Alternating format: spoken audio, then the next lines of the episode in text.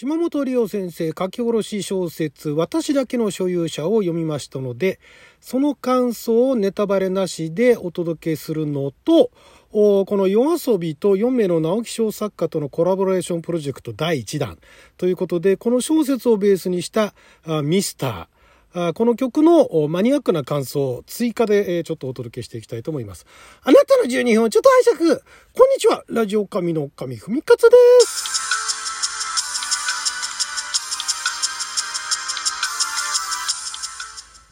なんかもうごちゃごちゃになっちゃいましたけども、この前ね、あの、夜遊びのミスターすげえかけ、すげえかけえって言って、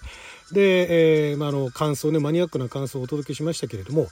まあ、その後、あの、あの曲を最初聞いた段階では、原作の小説読んでなかったんですね。で、原作の小説はこれアンソロジー本で、えー、4名の直木賞作家が、あと夜遊びがコラボレーションすると。だから4本、その直木賞作家が、えー、このなんですか、このプロジェクトのために4本、それぞれ1本ずつ書き下ろしをして、で、その小説をベースに、夜遊びがまた曲を作るという素晴らしいプロジェクトなんですが、これのその、結局私、この初めてのっていうこのアンソロジーのあの、4作入ってる作品なんですが、書籍なんですけど、私あの電子でダウンロードして買いまして、で、これ読んだんですよ。結局、この 曲がまあかっこいいっていうのと、あとこのあの、一番最初この第1弾の「私だけの所有者」というタイトルからはまたまた想像はつかないんですけれどもそれぞれこの「初めての」というこの書籍のタイトルねアンソロジー本のタイトルででそれぞれの作品っていうのは初めて何々した時に読む物語っていうフレーズがついてるんですね最初最初だからまあ目次のところにね。でこの一番第一弾夜遊びがこのミスターっていうものをリリースした時にその元となったこの私だけの所有者は、初めて人を好きになった時に読む物語っていう、その、なんていうんですか、柱じゃないけれども、そういう見出しがあるんですね。で、で、さらに、まあ、アンドロイドが出てくると。で、なんか、あの、パッとね、なんかあらすじじゃないけれども、その、リリース文っていうか宣伝文かなんか見ると、そのアンドロイドと、なんか博士の関係みたいな感じで、で、博士が男で、みたいなね。じゃあ BL っぽいんですか？みたいな、そんな感じでね、そのあの この音楽のミスターの時に、まあ何も読まないで、すごい適当な、あの、予測をしてしまって、本当に申し訳なかったと思うのが、これ結局その後気になって買って短編なんですぐ読んだんですが、まあ、これがね、直木賞ってやっぱすげえなと。直木賞作家ってすげえなと。このあの、島本理央さんって、SF ってほとんど書いてないんですよね。ミステリーとかは書かれてるけれども、結構あの、何ていうんですか、ラブ、ラブコメじゃないな。恋愛小説だとかね、そういったのも書かれてて、でも直木賞を取ってるわけですよ。で、おそらく、まあちょっと探せば、なんかあの、そのアンソロジー本の他にね、アンソロジーかなんかで短編で書かれてるかもしれないですけども、まあ、このね、SF としてまず素晴らしかったと。アンドロイドができてる、しかも、ちょっとネタバレしないんで、えー、前回のその、夜遊びのね、このミスターの感想のところで言ってたところの訂正だけしときますけども、これあの BL ではないです。あの、最初ね、なんかあの、僕と博士みたいなところで、勝手に BL って想像してましたけども、BL じゃないです。あの、これまず先に結論書いておく。だからあの BL を楽しみにしてた方は、なんでしょう、私のトークを聞いて、ななこれ BL 本、BL 本というか、BL 小説だろと思って、期待した方には申し訳ないですが、これは、それ以上話すとネタバレになっちゃうんで、詳しくは言いませんけれども、ままず、えどこまで言っていいのかな。あの、出てくる博士っていうのが、実はその、博士にその主人公が当てた手紙の、いわゆる書簡小説みたいなものですね。全部手紙なんですね。手紙の体で、それでその、その主人公から、えー、博士に対して、送る手紙っていうのがずっと続いていくわけなんですね。だからそれ短編小説で。で、その、ここはネタバレしても大丈夫なんですが、そこの博士は女性なんですよ。で、そのアンドロイドがあるその男性の、まあ、中年って言っていいのかな。最初のうちは得体の知れないこの人は何者なのかっていうのがわからない。その男性に、えー、引き取られるというか買われるというかそんな感じでそのおじさんのところの家にまあそのアンドロイド雑務雑務専用のアンドロイドとしてね呼ばれるみたいなところから始まるんですね。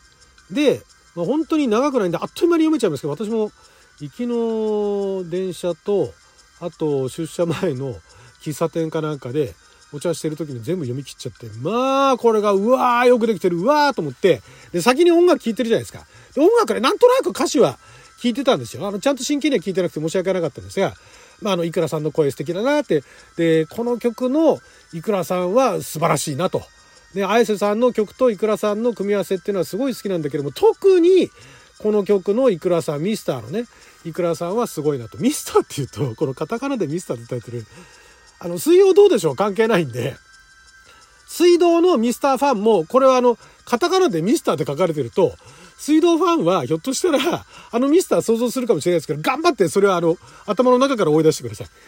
このね、で、ミスターっていうタイトル、ね、歌のタイトルっていうのも、だから、最初にミスターって見ると、水道かと思って、水曜どうでしょうかと思って、水曜どうでしょうのミスターかと思って、かっこいいんだけど、曲かっちょいいんだけど、歌詞になんかあんまり触れられないというか、歌詞聞いてもどうしてもミスターのね、あの顔が思い浮かんじゃって、ちゃんとその歌詞を置いてなかったんですが、これがですよ。その小説、短編小説、非常に短い読みやすい小説。すごいよくできてる。いろんなあの、過去の SF 作品を思い出しましたけど、それぐらいだったら大丈夫かな。実際は違うんですよ。実際は、その全然お話とか物語全然似てないんだけども、一瞬未来少年コナンっぽいところが垣間見えたりだとかね、私の頭の中でですよ。